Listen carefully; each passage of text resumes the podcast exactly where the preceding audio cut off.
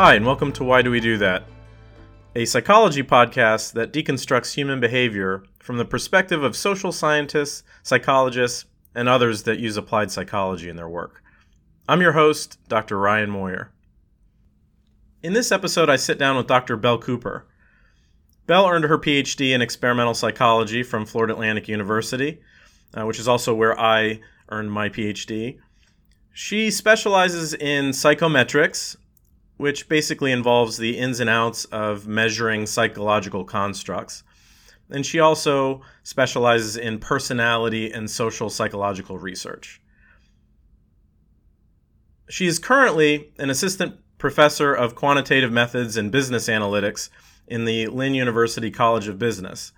She's also a senior statistical consultant at Stevens Strategy. We had an in depth conversation about the idea of measuring personality in human beings. Specifically, we talked about the types of personality measures that are out there, uh, what they're good at, what they're not good at. We spent a lot of time discussing the Big Five uh, uh, measure of personality in particular and taking a deep dive into some of those traits like extroversion and introversion. We talked about uh, some of the new ways to measure personality, uh, some of the new methods. Uh, so, specifically, measuring personality in real time, as well as measuring personality using social media. Uh, because most personality historically has been assessed using paper and pencil measures uh, about individual behaviors. And only recently have we been able to, to look at personality using these, these newer methods. And we also talked about uh, the predictive ability of some of these personality measures, which I was really glad we got to touch on because I think personality measures are far more interesting when you can actually see them predict behavior in real life. So, for example, if I score uh, very l- low on agreeableness on the big five, does that mean that I actually get into more arguments with people in real life. Um, if I score high on extroversion, do, do, I actually reach out to my social network uh, for support more often than people who are introverted? And even though those are essentially just made up examples, the answer does appear to be yes, that these paper and pencil measures of traits uh, are very good at predicting what people do in the real world. And so it was a, f- a fun conversation, and I hope you enjoy it. All right, so we're here with Belle Cooper.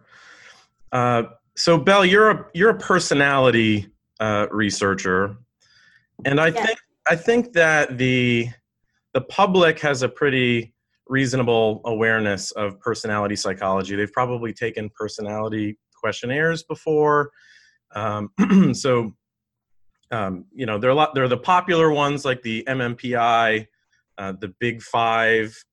Um, there's also the Myers Briggs out there, which I'm guessing is one of the more popular uh, mm-hmm. ones that the average person might be aware of, which is sort of the uh, the intuitive judging thinking. Uh, it basically categorizes you on four different dimensions, uh, and of course, the most uh, the most useful personality measure is the alignment of the stars when you were born. right. Okay.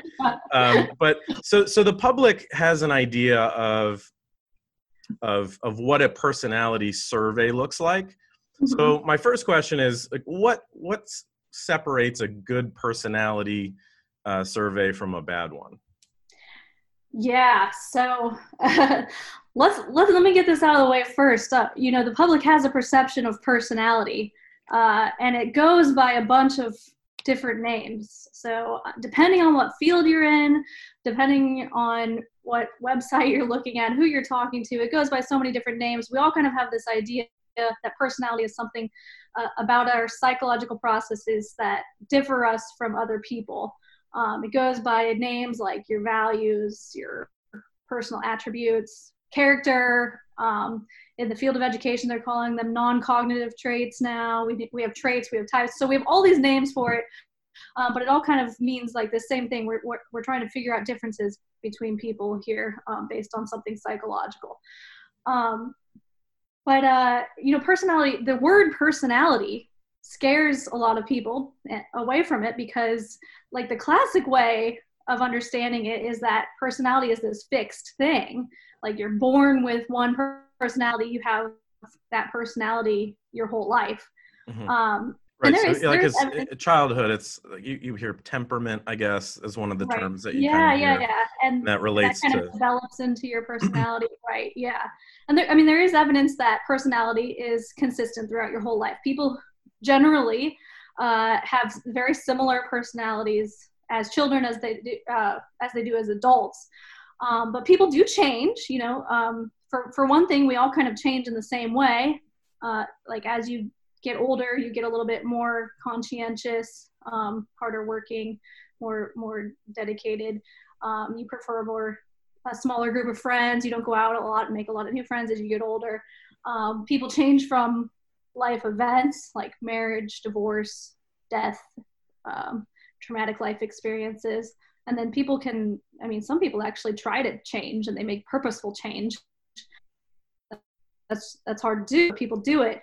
Um, so starting out rather than uh, thinking of personality as something fixed in your brain it makes more sense practically to define to, to define uh, personality as like a summary of our behaviors so um, a lot of these tests when they're measuring your personality they're really asking you like how do you behave day to day? Like on average uh, what what defines you? How what what is your behavior? Um, so like it, things like do you like going out to parties? Do you like meeting new people? Do you like making new friends? If you say yeah to a lot of those questions we would probably call you highly extroverted. And that's not necessarily saying that there's something in your brain that's causing you to be uh, extroverted. Maybe there is but we haven't been able to measure that yet. Um, but so why do you, why do you think there's so so why are there so many uh, different measures? Because I've I have conversations you know, having a background in social psychology I have conversations with people about you know all these personality questionnaires and stuff like that. And um, I know you use the big five um, but you have reasons why you use the big five because it's um, it because of, there are uh, psychological measurement reasons why you prefer that scale mm-hmm. over some other scales yeah. Um, is there is there a particular reason why why you use the big five? So, which measure you're picking depends on your goals. Um, so there's a lot of different aspects of psychology that we can measure or personality that we can measure um, you mentioned the mmpi so that's that's more for like psychopathology so that um, like clinicians will use that to help diagnose psychological disorders. We see things like um, depression in there, hysteria, paranoia, like a lot of these things that are usually kind of abnormal uh, uh, traits. Um, so we also use the MMPI for things like um, high stress jobs. So like we can give the MMPI to, to people who are about to be hired for jobs that are going to be super stressful. We want to make sure that they're actually like stable and able to handle stressful situations like pilots or air traffic controllers or policemen. Um, so and then has, there's some. It has it has items related to uh, anxiety, some yeah. related yeah, some some uh, schizophrenia related items do you you know do you see do you see the do you see that elephant over there that's that's question, yeah, question yeah. number five yeah yeah yeah so it's it's meant to diagnose um, or help diagnose some of these extreme things that that people experience um, you know the other goals people have for choosing different measures. There's some that are specifically designed for the workplace. Um, so there's a lot of uh, measures that are meant to assess like your values and your motives and maybe occupational preferences. Um, and then again some some that are not clinical that are meant to measure your temperament and your like how emotionally stable you are. Um, some put you into categories so you mentioned the myers-briggs they kind of it, it puts you into boxes um, some give you scores on a bunch of different dimensions. So the big five is one of those that gives you scores on a bunch of different dimensions. Um, it does not put you into boxes. It, it says everybody has some level of all of these dimensions, and then you get rated on kind of a continuum uh, to your level of each dimension. Um, so what are the what are those dimensions on the on the big five? Yeah, so the uh, mnemonic device or or what I, I forget what it's called anagram no. The uh, mnemonic I think mnemonic device is correct. Okay. is uh, the word ocean. So, that is uh, that is an acronym yes. Acronym! Oh man okay see I'm, I'm not a linguist I'm a psychologist. Uh, so um, using the word ocean each of the letters correspond to one of the dimensions. So O is openness. Um, so that's kind of your level of how much you appreciate art and how um, like and you like talking about your emotions and you're imaginative and you're um, you have intellectual curiosity. Uh, then there's uh, conscientiousness. So that's how disciplined you are how hardworking you are. Um, are you able to control your impulses? How detail oriented you are um, and then uh, extroversion so how social or outgoing you are um, are you enthusiastic do you dominate the conversation? Do you like to be the leader? Do you like to be the center of, of attention? Then we have agreeableness. Um, that's like how kind you are and, and generous and do you trust others really easily uh, how flexible are you are, are you are you willing to compromise and then we have neuroticism uh, the last one and that's really about emotional instability or um, how quick you are to anger. We see things like anxiety and depression correlate a lot with that. Um, and everybody gets a score on one of these and you can and you can score uh, from low to high and um, they correspond to a lot of different life outcomes. Okay. Now so let's uh, uh, we'll bounce around between those those factors. Let's start with um, probably and i would say the most popular is this, this extroversion versus introversion piece this dimension. Um, I think it's the easiest for uh, it's it's it's a it's commonplace nowadays to talk about you know oh I'm extroverted or I'm introverted or uh, the reason why I'm not coming out to meet you guys is because I'm uh, yeah I'm I'm too I'm too introverted. I don't want to uh, that's too too big of a group for me. Um, uh, so with that dimension um, mm-hmm. I think there's there's a little bit of confusion right? So um, the stereotype is that introverts don't like to socialize and extroverts like to socialize. But uh, is that is that the case okay so this is such a great question and this is why there's so much confusion um, among the, the audience for personality psychology um, what we're talking about here is really what we define as types versus traits um, so when you're saying either you're an extrovert or you're an introvert, that's a type. That's a personality type. That's putting you into boxes. You are uh, you are an extrovert. You, we expect you to always be outgoing and sociable. We expect you to always like big parties, and um, we expect you to want to lead a group and, and be the most talkative. Um, and then introversion, the opposite. Um, that's that's not necessarily practical because people do vary uh, across situations in how much they display these sorts of traits. Uh, so this is why, so going back to why we would choose specific measures, uh, this is one of the things that we need to think about when we're actually measuring personality. Um, do we want to use types versus traits? Um, when we're thinking about types, this is again putting yourself into little boxes. Uh, the Myers Briggs is one of the things that does this. Uh, Clifton Strength Finder, if you've heard of that. Uh, which Simpsons character are you? Which ice cream flavor are you? These are all type tests. These are things that are just going to define you uh, and, and generalize your entire personality based on one thing.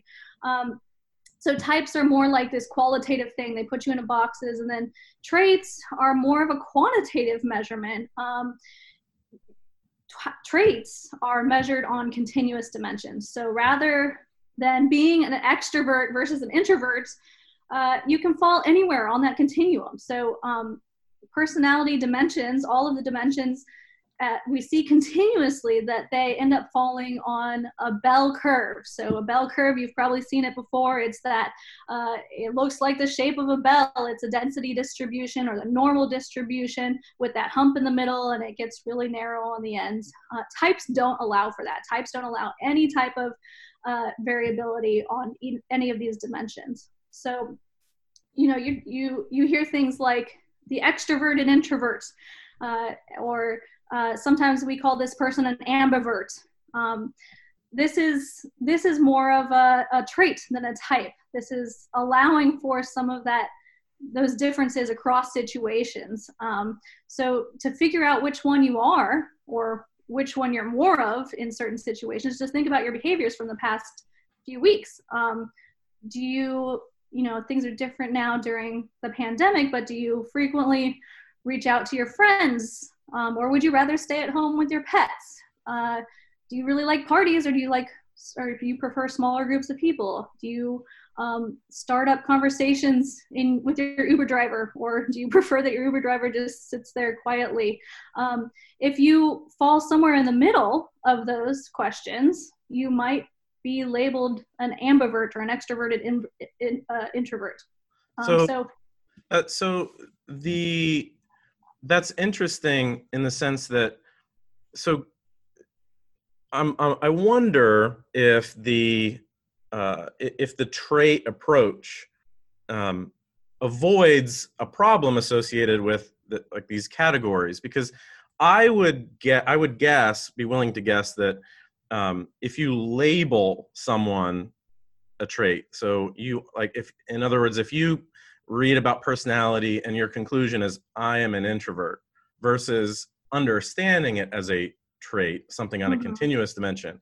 If I see it as a label, do, do you think that that could impact your your approach to new situations moving forward in the sense oh, that the yeah. second I consider myself in that category that from now on I'm going to be less likely to avoid I'm, I'm going to be more likely to avoid social situations because I am an introvert, and that's I read that in a book somewhere. I'm an introvert. So I don't, um, yeah, I don't, I don't really like. I don't want to go out. I, I, will get nervous. Um, so, do you think that that by by conceptualizing it as a label that that could have an influence on your behavior? That's such a great question. Um, so that's a, and that's a really cognitive question. You know, once you're put into this category, uh, what do you think of yourself? What do others think of you do they stigmatize you based on this category yeah that's that's a real problem um, there, i mean there's a lot of problems with being put into these categories uh, and then the other thing is if you're just put in a, a category it's really hard for us to predict things it's really hard for us to um, take that category and say, okay, everybody in that category is going to behave this certain way because that's just not true. Uh, so the, the advantage of the continuous dimensions is we can look at people across the dimension and we can say, okay, people who are higher on extroversion, uh, that rate on the higher end, they have a higher probability of really liking to go out and, and go to parties and um, become leaders and, and stuff like that. Uh, and people who are more introverted, you know, they have a higher probability of just staying in and wanting to snuggle with their pets and stuff like that. Um, so it, it gives you that chance to defy the construct. You know, you, you you're not necessarily set to be that way for the rest of your life. Um, and and we do see what we call predictive validity, which is probably the most practical use for these measures, is trying to predict behavior or trying to predict life outcomes. Uh, we can't do that with types because everybody, if everybody's just one type and there's only a certain amount of types, uh, it's hard for us to say, okay, they're, these people are definitely going to be like this later in life. Um, the big five and, and other things that are on continuous dimensions, it allows us to predict things later in life. So, what types of uh, so I, I mean, I know that the big five items themselves kind of, I mean, they ask about situations, right? They're asking about uh, behaviors. Sorry, behaviors.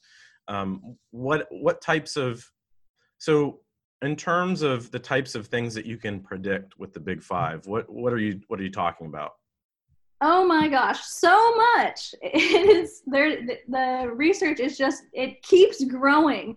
Um, so it, it uh, there's a continuous body of research that just keeps uh, demonstrating that this that personality matters uh, for everything, for your daily behavior, uh, for your uh, relationships, the, the, quality of your relationships, um, for even things you're just posting on social media, for um, your success in the workplace, um, your your health, and how long you live, even. So, yeah, that we just keep finding evidence that personality predicts so much, uh, so much about us in our and our futures.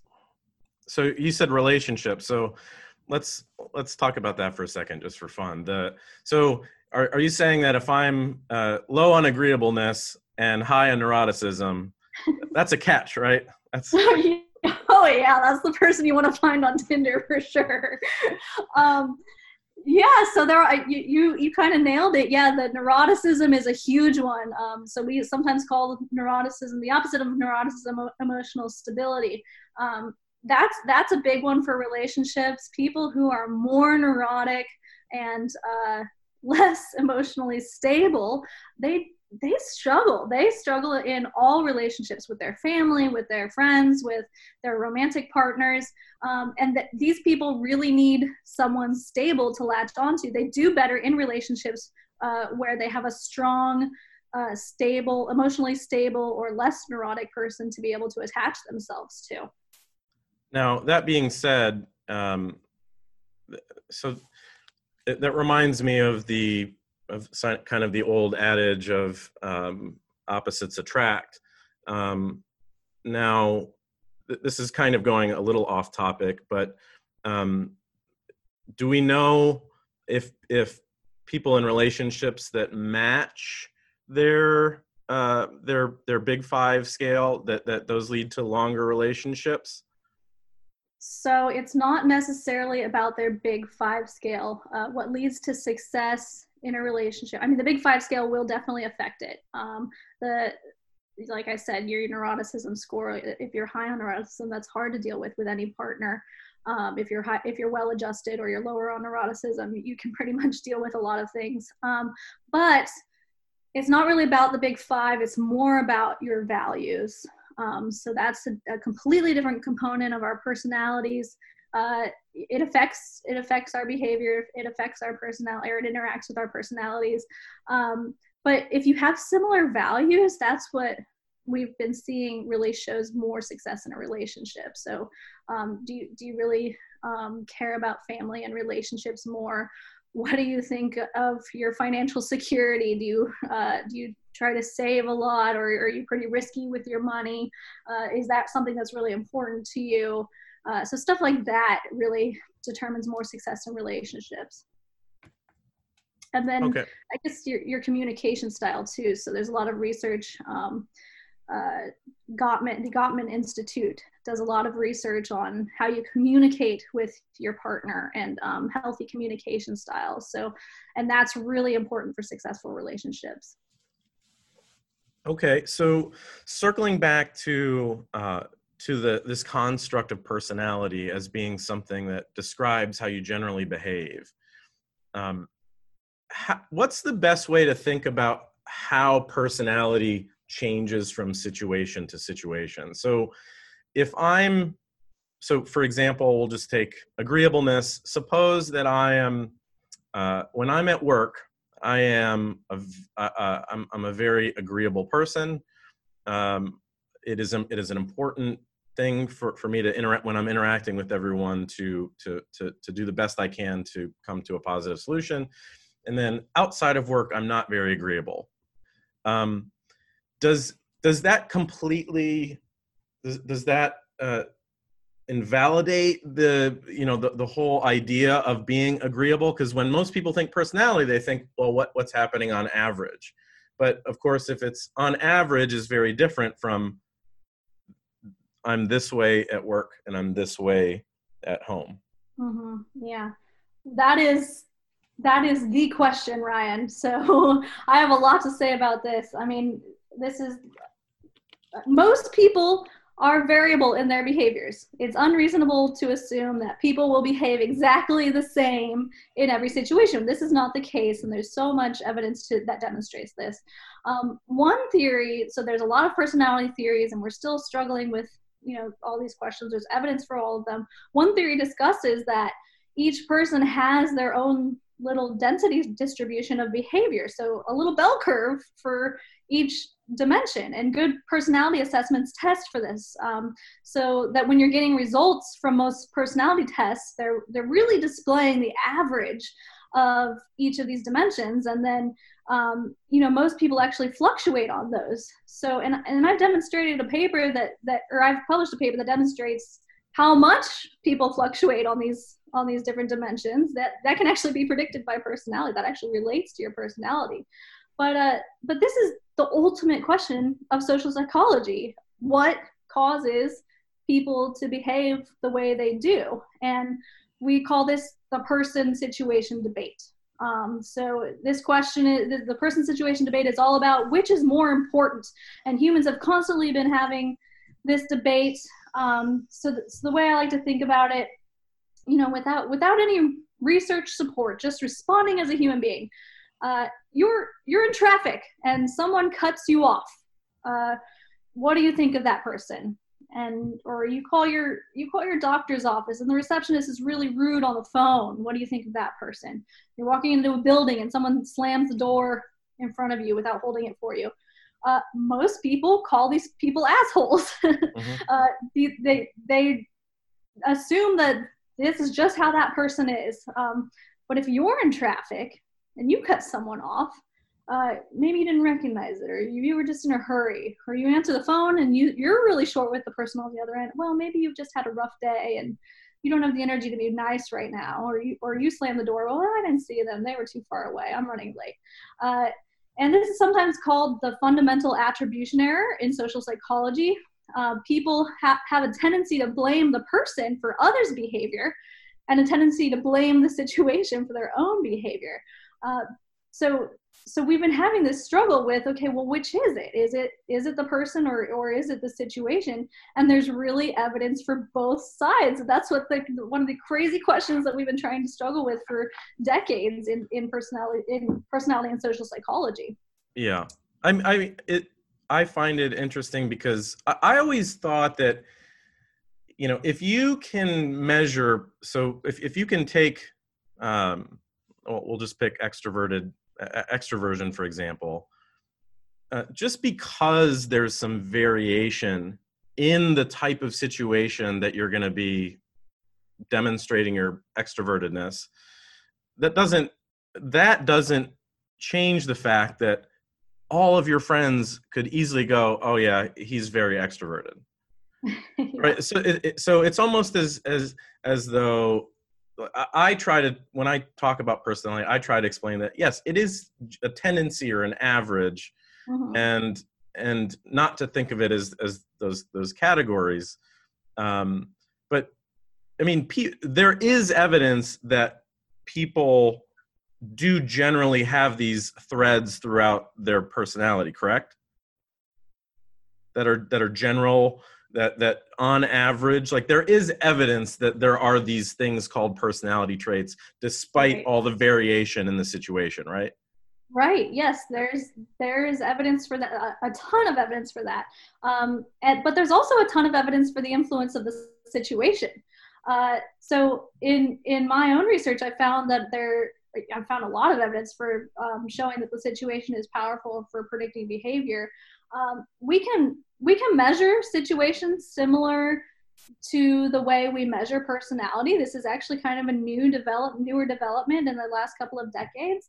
Um, we can look at them on uh, situations on several different dimensions on a bunch of continuous scales and each situation can get a score on each of those scales um, and in my research i found that it really comes down to about eight different dimensions just like the big five personality comes down to about five different dimensions. We see so many people have tried to uh, what they call taxonomize personality and situations, basically just putting things onto um, the, the most reasonable number of dimensions.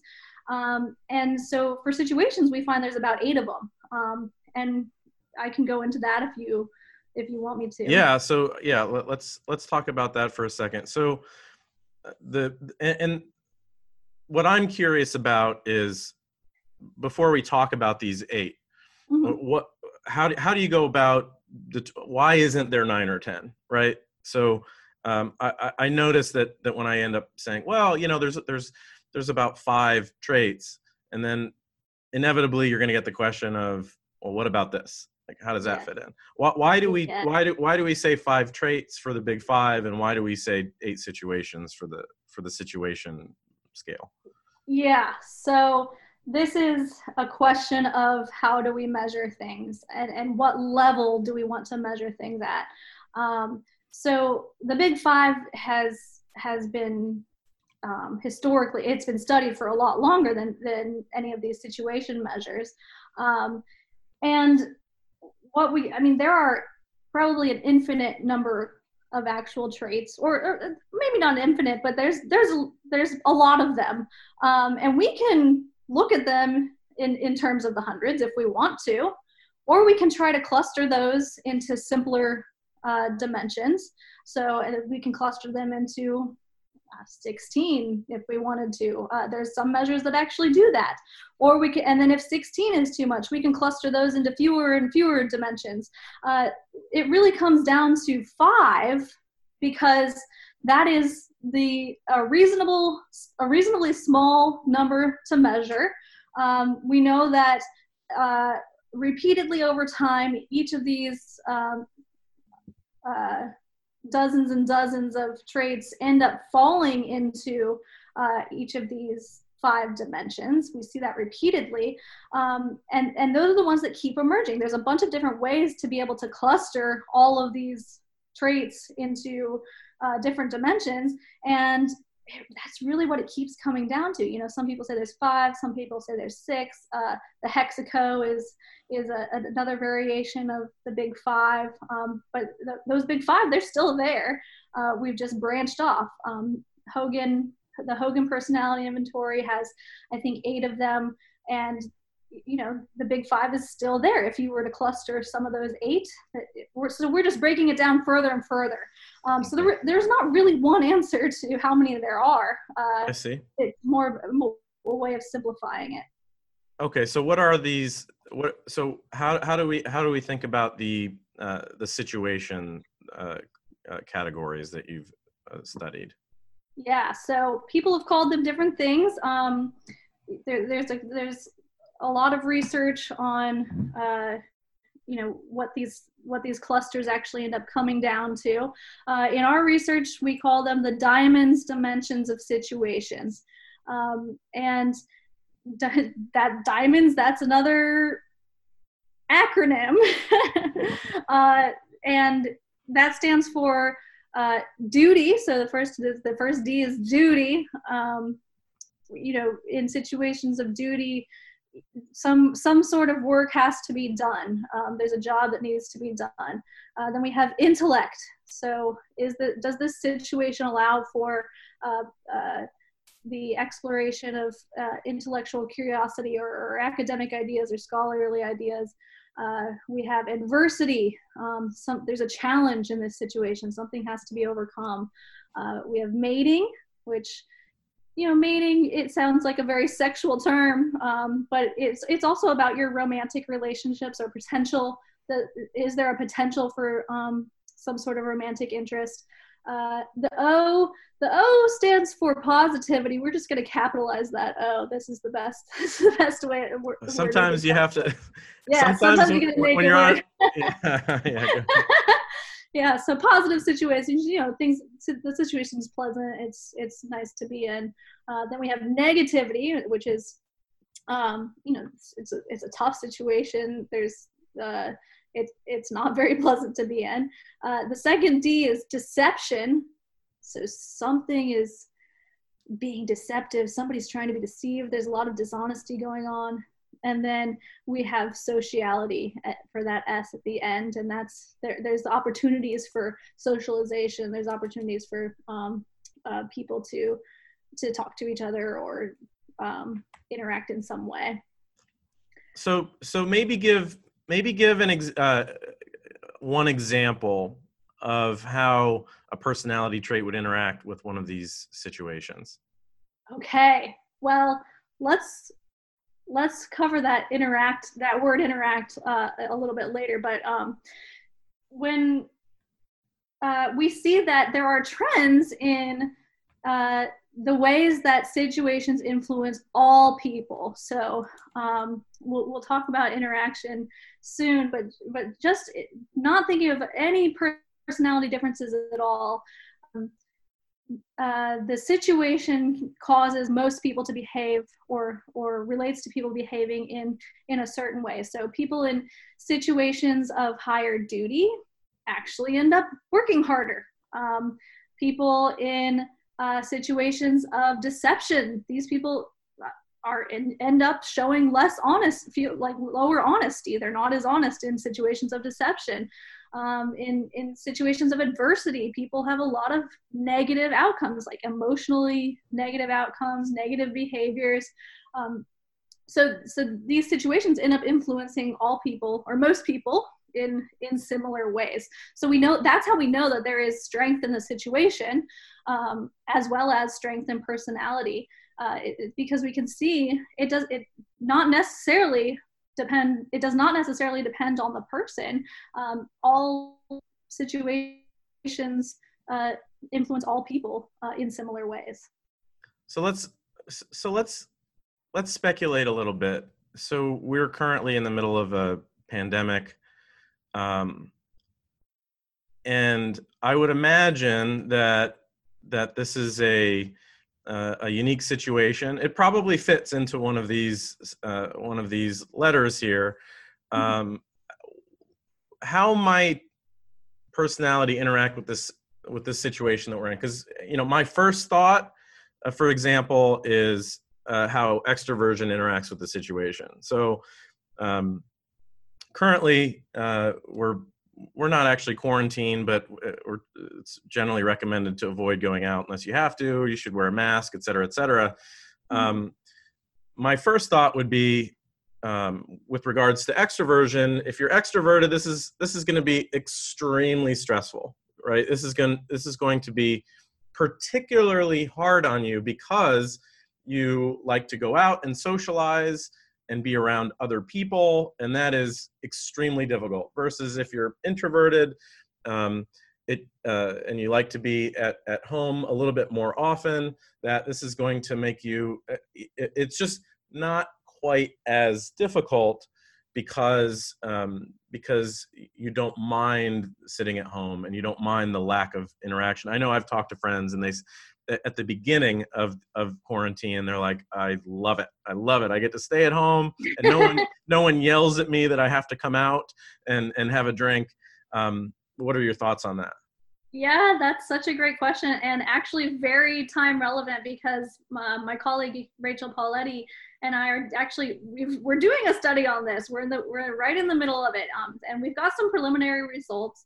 Um, so it, we find find some different surprising things. So, um, you know, we do see that the power of the situation. Everybody's kind of struggling with this. You, you know, it's not before we even talk about how different personality types or personality traits affect how we're coping with it everybody's kind of struggling with uh, the pandemic you know our, men- our mental health is dipping a little bit you know our relationships are maybe starting to struggle um, we're getting bored, we're getting tired, and our work might may or may not be affected. Um, uh, most people seem to be following the appropriate protocol. Uh, they've we we've we measured uh, what what people are actually doing in their daily lives in in this study, and uh, most people have switched from in-person interactions to online interactions, whether it's in their social lives or in the workplace.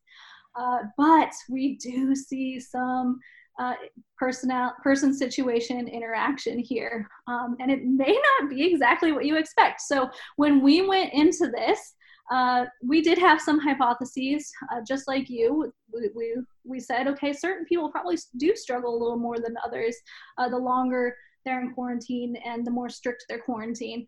Um, so we, and our hypothesis was exactly the same as yours for extroversion. It was extroverts are really going to struggle. They're not able to connect with others. They're not able to go out and do all the fun things that they want to do. We can't just go grab a drink at the bar uh, with our buddies. Um, but actually, the crazy thing is, Ryan, we see the opposite. Um, the longer that people are in quarantine, extroverts end up thriving. There, uh, so we we measured their uh, their daily affect, their life satisfaction, um, and a lot of things that really just measure hey how are you doing right now um, and extroverts end up doing better compared to their peers not not necessarily compared to themselves because everybody seems to be as they as they go on everybody seems to be struggling a little bit more. But extroverts um, they they actually end up doing a little bit better and introverts are not so good. They're actually the ones struggling. Uh, you know you would think okay introverts they're staying home they're watching netflix they don't have to talk to people we can just hang out with our cats. Uh, and that that doesn't necessarily seem to be the case. And we think that's because you know extroverts they still have that drive to connect with people. So so uh, you know I, am saying extroverts versus introverts but what i really mean is people who are higher on extroversion or lower on extroversion.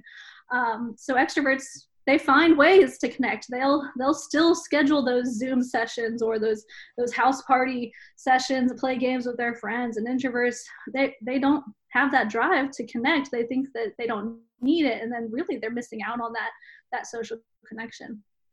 We also see things um, for neuroticism. We see some person situation interaction for neuroticism. Uh, people who are higher on neuroticism end up thriving the longer they're in quarantine, um, and low end low, low neuroticism they're not they're not doing very well. And we think that's probably because um, and you know if you're neurotic you don't want to be exposed to coronavirus. You you're super anxious about it. You're scared about getting sick. You're scared about getting other people sick. Um, and so we think that the longer you're in quarantine hey i feel safer. I'm i'm doing just great. And then the low neuroticism people are like why why are we even doing this? I'm i'm just i'm going to be just fine. That is super interesting because yeah.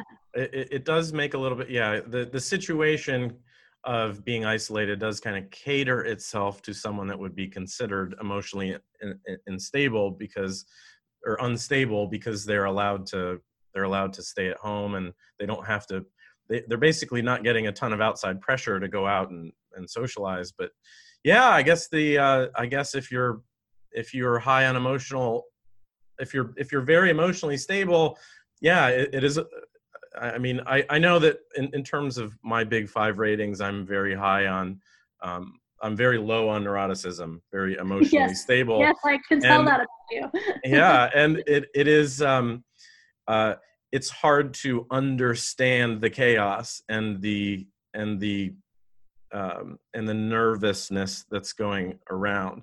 And, and I feel like the odd one out who's not freaking out and and there's there's like that inconsistency which kind of makes sense with what you're what you're uh, purportedly saying that you're seeing in the data. Yeah that's so funny because i am the absolute opposite of you on neuroticism. I am extremely high on neuroticism. I'm a germaphobe uh, and i go to the doctor when i when any tiny little thing is wrong. Um, and i'm I feel like the odd one out because I see all these people going out and about and, you know, pre- going back to daily life. And I'm like, oh, where are your masks? And why are we going back to school and work? And yeah, so yeah. I definitely see differences. And then so, we also we have one more one more thing with uh, conscientiousness. We see one more interaction in, with conscientiousness, um, and people who are higher on conscientiousness end up not doing so well uh, the longer they're in quarantine and the more strict their their social distancing uh, and then the lower conscientiousness people uh, they seem to be pretty good and we think that's probably because they're you know the lower conscientious people are like well hey i can just netflix and chill all the time i don't have to work mm-hmm. very hard and and high conscientious people are like oh my god i have so much work to get done how am i going to do all of this if nothing's open and i can't interact with my colleagues and stuff like yeah, that. Yeah, yeah, you, you, it's too difficult to uh, to juggle all of the factors playing in of of you have to get work done and be safe and yeah i can see that that's interesting yeah, yeah.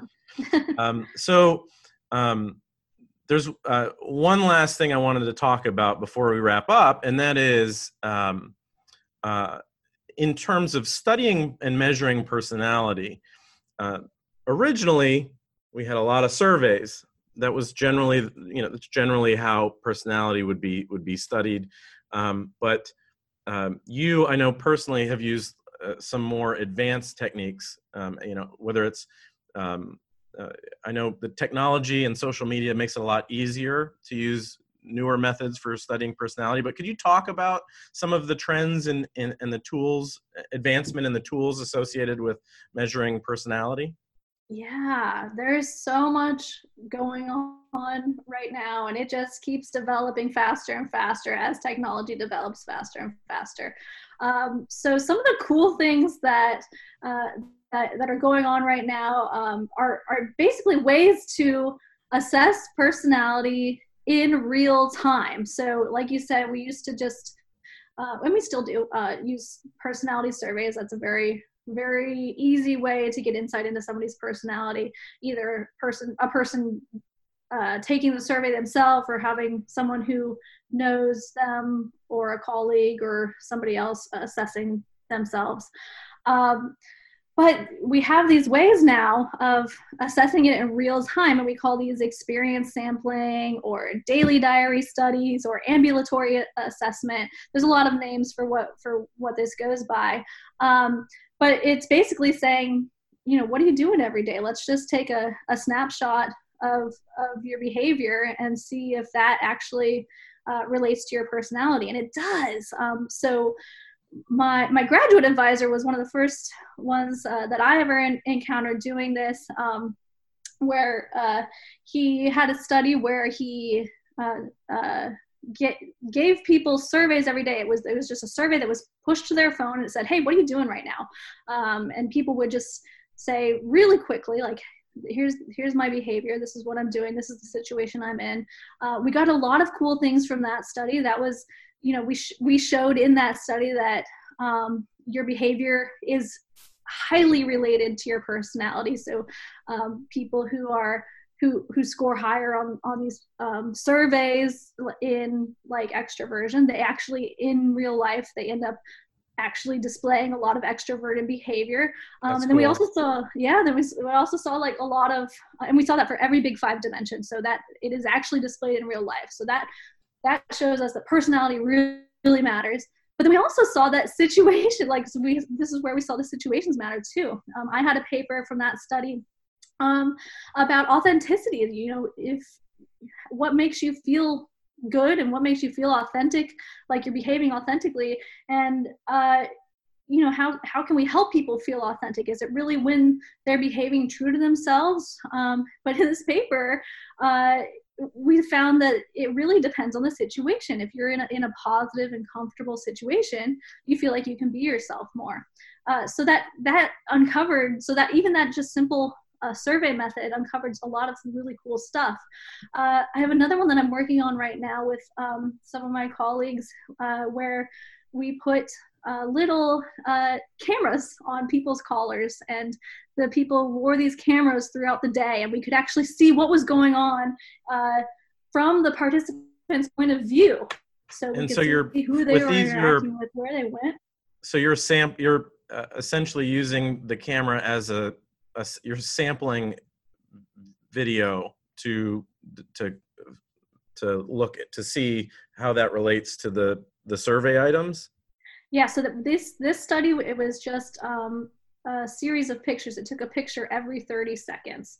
So this was a way instead of um, us just asking people hey what are you doing? because that might be that might be influential influential. Like people might think they're you know they're experiencing a certain type of situation and then when everybody else in that situation is seeing it a completely different way.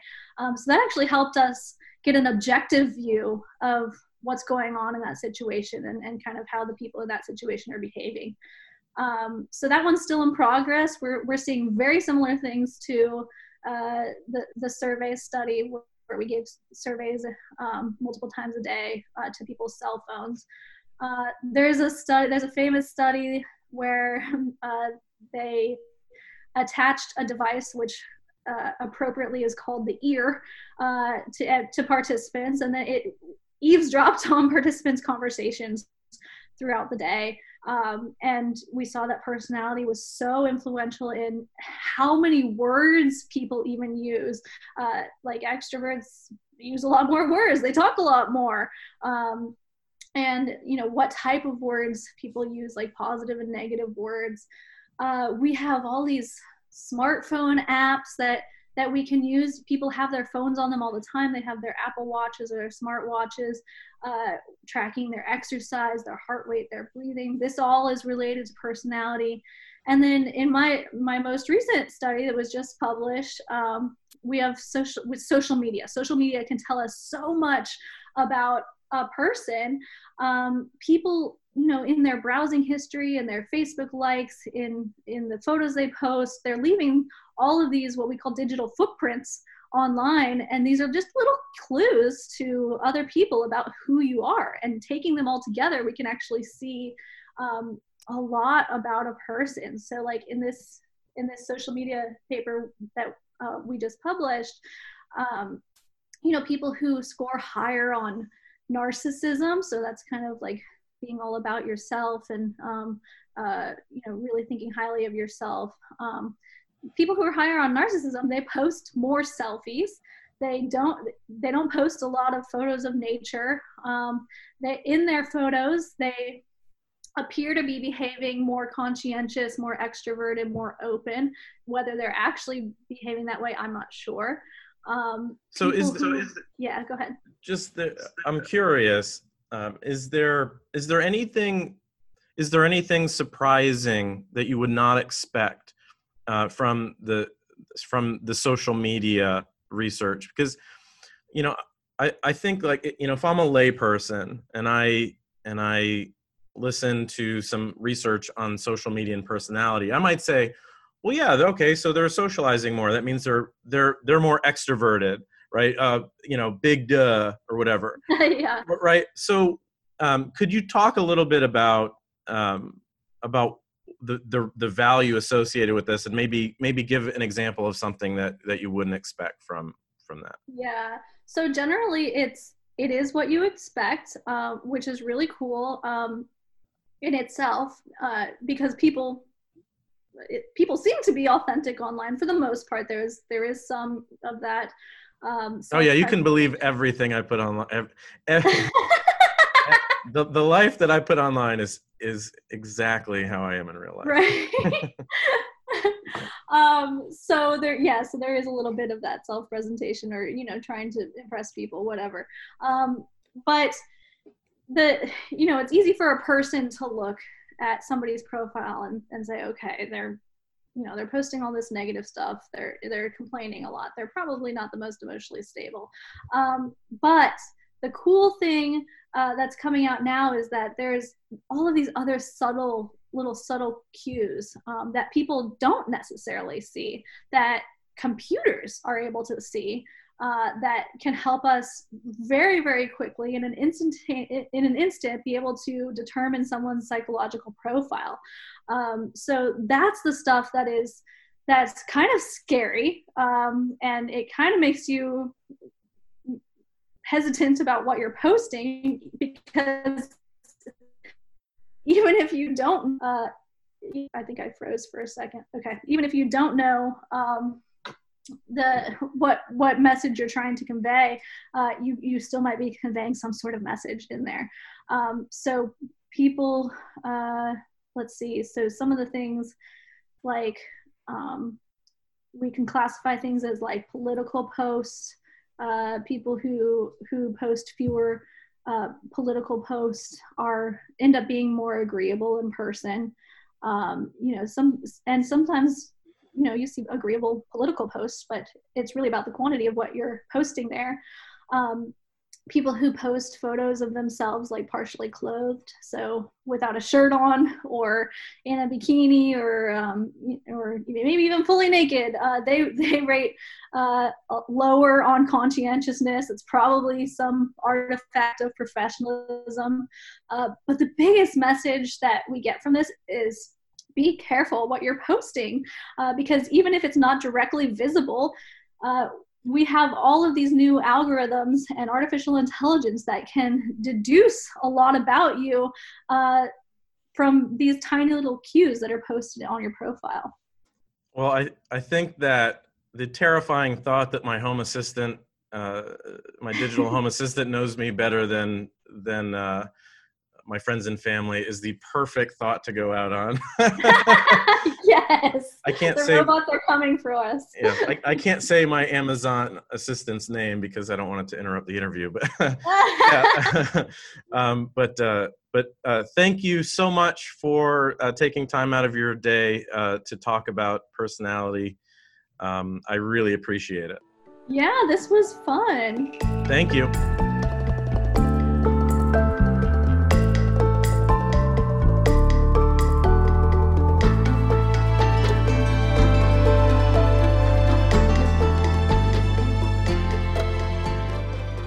Thank you for listening to episode two of the podcast. Uh, for more on Belle, uh, you can look up two of her current publications.